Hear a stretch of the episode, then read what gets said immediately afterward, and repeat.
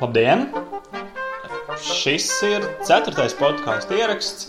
Šoreiz man ciemos ir Edgars. Jēj! Un um, es nezinu, ir jāiet skaidroties par pagājušo nedēļu. Bija plānots nenormāli traks podkāsts ar narkotik, par narkotikām, ar narkotikām, Narkotikām. ar viel, narkotiskām vielām, apreibinošām. Bet tas, diemžēl, viss uh, tika pārlikts, pārlikts, pārlikts un beigās atkrita. Oi, tagad man gan interesē. Bet varbūt kaut kāds viens no nā- nākamajiem raidījumiem būs par uh, šādā um, transcendentā līmenī. Izklausās ļoti interesanti. Lūk, bet šoreiz es domāju, ka mums vajadzētu kopā ar Edgars parunāt par to,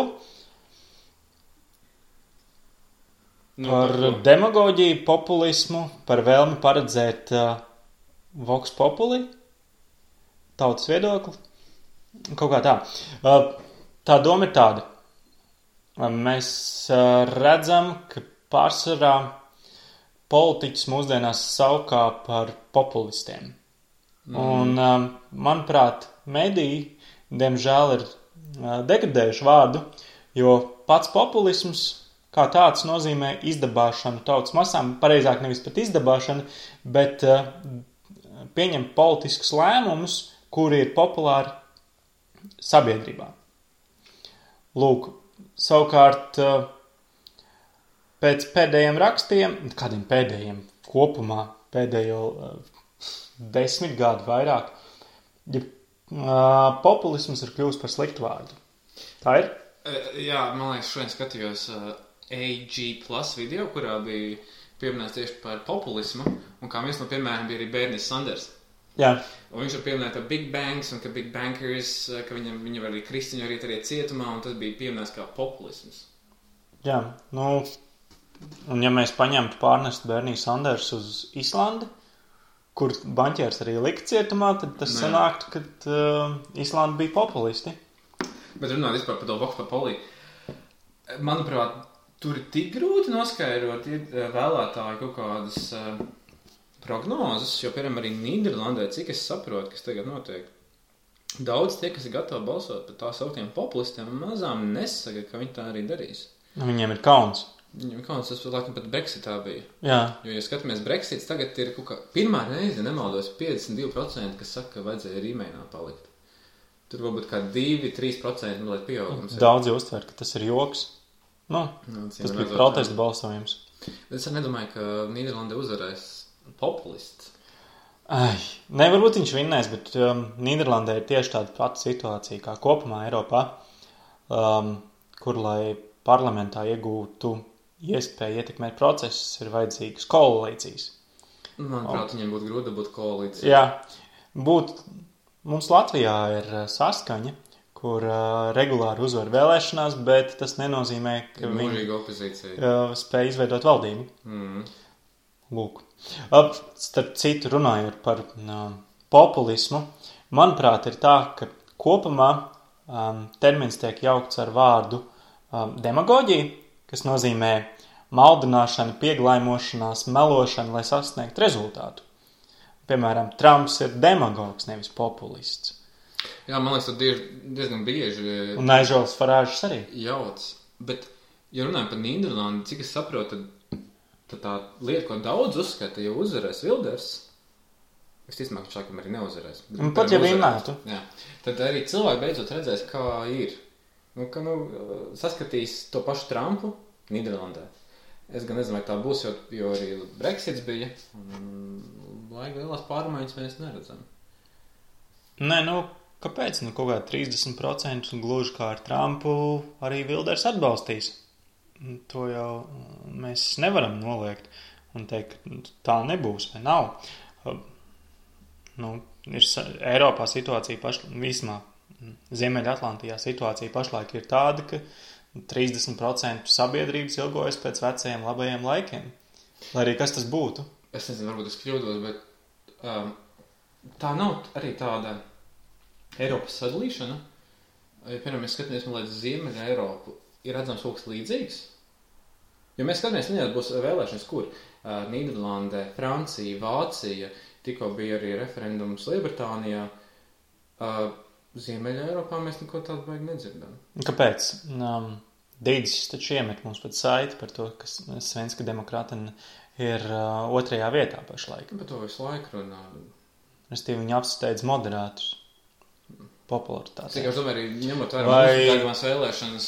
Vai Somijā īsto Zviedru, Somu partija? Ah, Somija iztaisīt. Nē, viņiem ir min so Zviedru minoritātes, starp citu. Otrā valoda Somijā arī ir Zviedru. Divas valodas. Forši. Lūk, Kāpēc ne? jā. Um, lūk, un tas, ar ko mēs nodarbojamies pašlaik, ir mēģināšana paredzēt tautas viedokli. Mm. Tā, starp citu, ir vesela zinātnes nozare. Lai tu saprastu, tātad iedomājies, um, nu, kā tu strādā vispār to, to, to vēlmi, saprast, ka tu pats esi racionāls, bet kopumā cilvēki pieļauj kļūdas. Tu apzinājies, ka sabiedrība pieļauj kļūdas. Tātad iedomājies, kura, uh, pareizāk nevis iedomājies, bet tagad pasaki, kas ir Brazīlijas galvaspilsēta. Beidz. Mēs zinām, ka Brazīla. Bet, bet tagad uzdod sev nākamo jautājumu. Um, tātad mēs zinām, ka ir Brazīla, bet mēs tomēr saprotam, ka lielākā daļa sabiedrības nezina, ka ir Brazīla. Mm -hmm. Tātad, mēs sev uzdodam jautājumu par to, ko domā eh, vairākums sabiedrības, kas ir Brazīlijas galvaspilsēta. Es nezinu, ko. Rio de Janeiro. Ah, nu jā, jā, jā. Nu, jā. populārākā no. Uh, kā Austrālija. Jā, līdzīgi ar Austrāliju. Jā. Mm. Un, uh, un šādi piemēri ir veseli kaut kāds. Piemēram, es nezinu, aigis aizaug uh, ezerā. Katru dienu izaug divreiz vairāk aigis nekā iepriekš. Tas nozīmē, ka pie- 48. dienā ir aizaudzis viss ezers. Pilnībā 48. dienā. Cik ilgā laikā aizaug pusezers? 47. dienā ir aizaudzis pusezers. Kā? Vienkārši matemātika. Es esmu bijušais žurnālists. Nu, lūk, nu, nu kā, nu skaties. Um, 48 dienas ir vajadzīgs visam. Aiz aug uh, divreiz ātrāk Jā. ar katru nākamo dienu. Un Tad, bet tas, ko mēs pieņemam, ka kopumā visa sabiedrība domā, ka 24 dienās. jā, jā, jā. Nu, tā. Bet es, es nezinu, piemēram, runājot par to sabiedrības uh, viedokļiem, tas uh, Trumpa laika bija 538, kas prognozēja uzvaras. Manuprāt, viņi arī diezgan vienmēr veiksmīgi prognozējuši visas uzvaras. Sporta Pagaidiet. spēlēs un vēlēšanās. Nē, viņi nofēloja šogad. Visi, Neits Silvers, tu domā? Jā, jā, jā. Nē, Neits Silvers nofēloja. Viņi vēl uh, dienā, kad bija vēlēšanas, teica, ka Hillary vinnēs 98 kaut kādu procentu. Viņai bija. Vinnēs. tāpēc kā lielākā laikraksta Jā, bija. un tad, uh, tad, tad uh, vēlēšana laikā jau viņi uh, sāk prognozēt, ka tomēr Trumps vinnēs. Jā, diezgan grūti ir. Um, Jā, bet tāpat laikā, skaties, ir grūti, bet kopumā notiek tāda. Uh, Lūk, mēs tikko izsmējāmies par uh, cilvēkiem, kuri nezina, kas ir uh, Brazīlijas galvaspilsēta vai cik ātri aizsācis aizaudzēja ezeru. Uh, lūk, bet uh, attieksme pret cilvēkiem kopumā arī uh, no mediju puses ir līdzīga.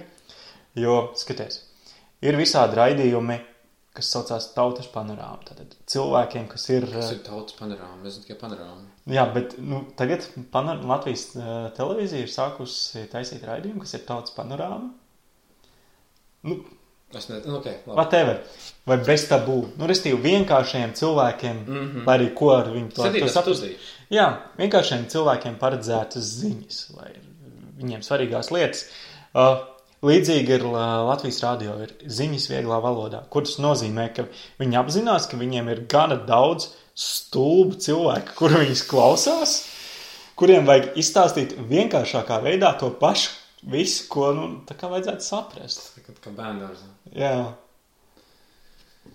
Tā kā es mazliet skarbs. nu, bet tāda ir Latvijas rādio attieksme pret savu klausītāju. Bet tas mērķis nebija cits mazliet citādāks. Kāds tad?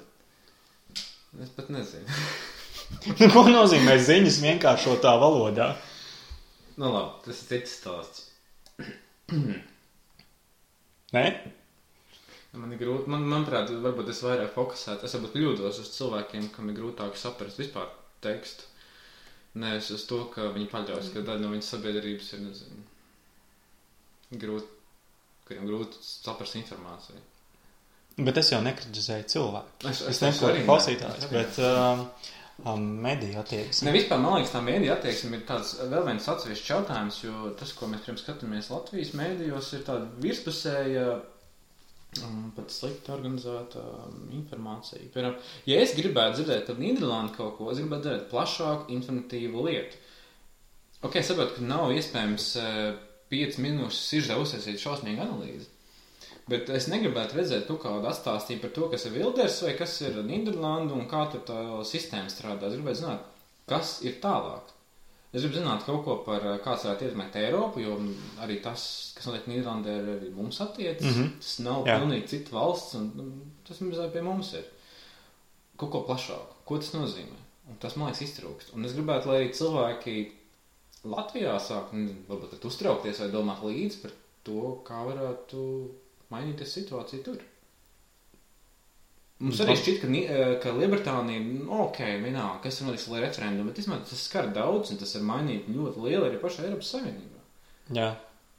Piemēram, pašreizējā politiskā situācija, kurā ir nu, tās politiskās attiecības, kādā ir Nīderlanda un uh, Turcija, Mm -hmm. kur Turcijas prezidents pasaka, ka Nīderlandieši ir nacisti. Jā, tas bija jā, negaidīt. negaidīt. Nē, nu, pie tam Latvijā ļoti viegli varētu, uh, Latvija kā valsts sev ļoti viegli varētu asociēt Nīderlandes vietā, jo iedomājieties, tagad Krievijas ministri braukt uz Latviju, aģitēt saviem Krievijas pilsoņiem, Jā. kā balsot referendumā. Es varbūt kļūdos, bet kaut kas līdzīgs nav noticis. Nu, Es kaut ko esmu tā paustu galam dzirdējis. bet- Ir? Nu, bet tas vairāk vēlēšanām ir Krievijā, manuprāt. Es nezinu, vai ir šeit. ministri braukuši aģitēt. Varbūt ne ministri, bet nu, kaut ko līdzīgu. Nē, nu. Maskavas namā notiek visādi brīnumi. Tieši tā. Mm. Tā skaitā Alīnas Orlovas koncerts, kurš bija ļoti lielisks. Nē, bet tad, tas bija ļoti liels pārsteigums, ka pēkšņi Maks, Maskavas namā kaut kāda nezināma aģentūra organizēja Alīnas Orlovas koncertu. Hmm.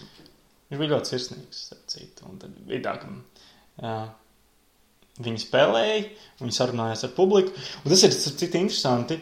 Mēs tagad runāsim par tautu, par to stulbo uh, pezantu kopu, kā uzskata uh, Latvijas mediji, kurai, kur ir pelnījusi tikai um, ziņas vieglā valodā.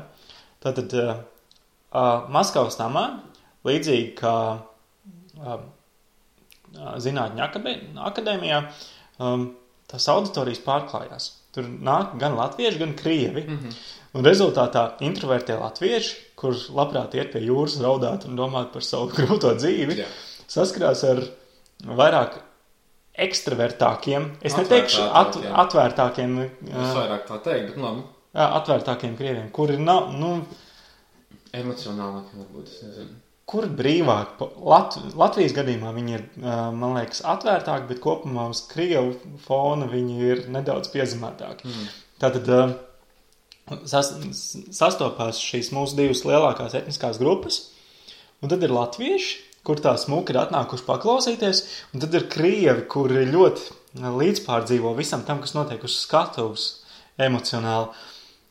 Un īsnībā tā, tā sinerģija, tā, kas veidojās, ir ļoti forša, jo veidojās jauki koncerti. Ir, ir latvieši, kur pieklājīgi smuki smaida un aplaudē, mm -hmm. un tad ir um, krievu jaunieši, kur saka, kuras dziesmas spēlēt skaļi un, un aplaudē un švilpju. Mm. Nu, tā.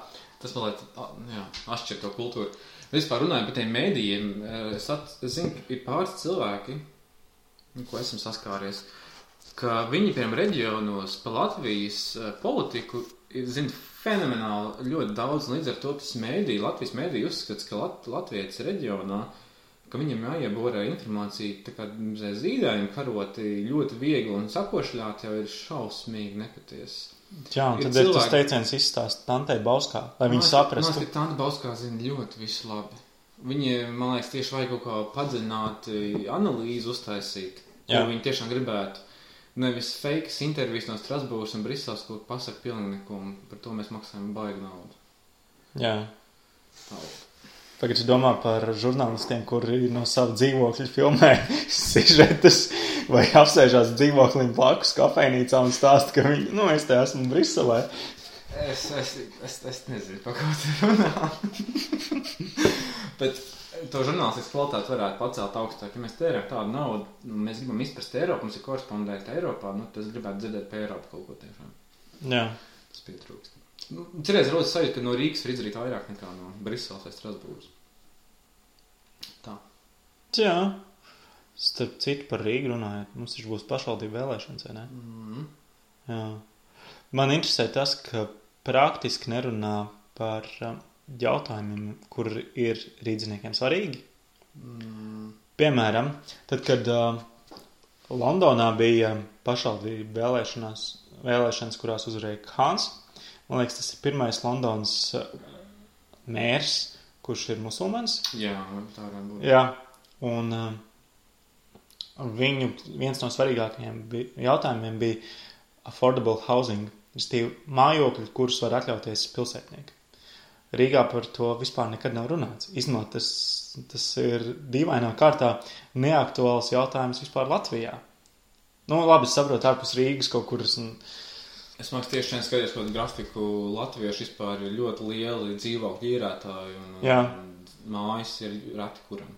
un ņemot vērā, cik liels uh, dzīvojamās telpas īpatsvars aizvien ir banka īpašumos, Mm. kopš 2008. gada, tūlīt būs desmit gadi pagājuši, stāv tukši dzīvokļi. Un, uh, un vienīgais risinājums, kas tiek mums pagaidām piedāvāts, ir uh, skans pļāvās luksus apartamenti, kas būs slash purvcējums divi. Jo, Bet ko tu gaidīji? Kaut kāds daudz stāviens, kas atceļ. nu, bet to jau arī var izdarīt smuki. Sakārtot. Skaties, mēs varam smieties par uh, Hruščovu laika mājām. Mm -hmm. kas nu, nav sevišķi laba arhitektūra un tā tālāk, bet kopumā, ja mēs paskatāmies, ir vienmēr bijuši zaļie pagalmi, ir kaut kādas zaļās zonas, zaļie koridori, kur, uh, kur cilvēkiem tomēr pavadīt laiku. Tas, ka viņi ir nekopti, tas ir cits jautājums. Maskavā, piemēram, tagad uh, Putins un Maskavas mērs paziņoja to, ka tiks jauktas nost visas Hruščovkas. Bija tas joks, ka, ka Krievijā, Maskavā ir uzņemta jebkurā pagalmā filma par karu, jo tur izstāsta kā 40. gada. Nu, mums arī ir tāda pagalma. Es zinu, Rīgā ielas, kuras asfaltu nekad nav redzējušas, jo viņi tās ir iebrauktas takas. Un, uh, piemēram, ir tāda dīķa iela, kuras vidū ir dīķis. Tematiski, bet tu, tu runāji par Maskavu. Nu, lūk, tad, tad visas uh, Hruščovkas nojaukt uh, Maskavā. Nu, tā kā pilnīgi visas. Uh, tie ir apmēram 1,5 miljoni iedzīvotāji, kurus viņas, mm. dzīvo. Lūk, tas tā kā ķēngaraga pusi Bet tas nojaukt. īpašums kam pieder pašvaldībai? Pašvaldība ceļ. Nē, tur jau tā lieta, tas ir privāti, ne, privāts īpaši, privāti īpašums, privāt, tad ir privāti investori, privāts īpašums, vienkārši tiks konfiscēts cilvēkiem dzīvokļus, mājas, un uh, vēl nav saprasts, kā to Nu, izdarīt. vārdu konfiskāciju tu var nepieminēt. Tas, tas jau notiks. Tas, tas, tas var ne, neaiziet. Bet, bet man Nu, fascinē. konfiscēs tas nozīmē, ka uh, tev pateiks līdzīgi kā ar biblioteku, kad mēs tagad nojaucam jūsu māju un pārcelēties kaut kur prom tur uh, pie simtā kilometra. Kā to maskavieši paši saka. Novajam Maskvā. Jā. Lūk, tad man satrauc tas, ka nerunā par uh, mājokļiem, kurus var atļauties pilsētas iedzīvotāji. Tas nav bijis aktuāls jautājums, jo es pieņemu, ka partijas sponsori bankas negrib par to runāt. Mm. Un tad ir arī um, par sociālo nodrošinājumu, respektīvi arī materiālo nodrošinājumu. Mēs dzirdam par to, ka ir um, ceļu piestātnes, kuras nav uzceltas līdz galam. Un uh, arī īstenībā par vīdu nerunājot. Vai Vai kāda? kāda? Nav, jā.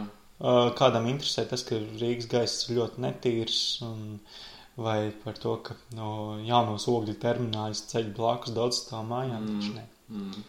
Drīzāk kaut kāda cīņa pret to, ko pašreizējā vara dara. Nu, respektīvi, pāris lietas, ko, viņam, ko pašreizējie spīd, eh, ka- kas ir tematiski nozīmīgi, piemēram, transports, un tas arī ir topinēšana. nekas cits jauns netiek celts. Lūk. Mēs turpinām. Es domāju, ka pietiks. Mums ir gandrīz 20 minūtes. Uh, centīšos būt prātā, prātīgāks nākamreiz, un uh, tomēr pēc nedēļas ielikt podkāstu. Iespējams, pat sataisīšu backupā vairākus, tāpēc, lai, lai nebūtu tā, ka nobrūkt un nav. Labi, čau! Čau, Edgars! Atā! Paldies.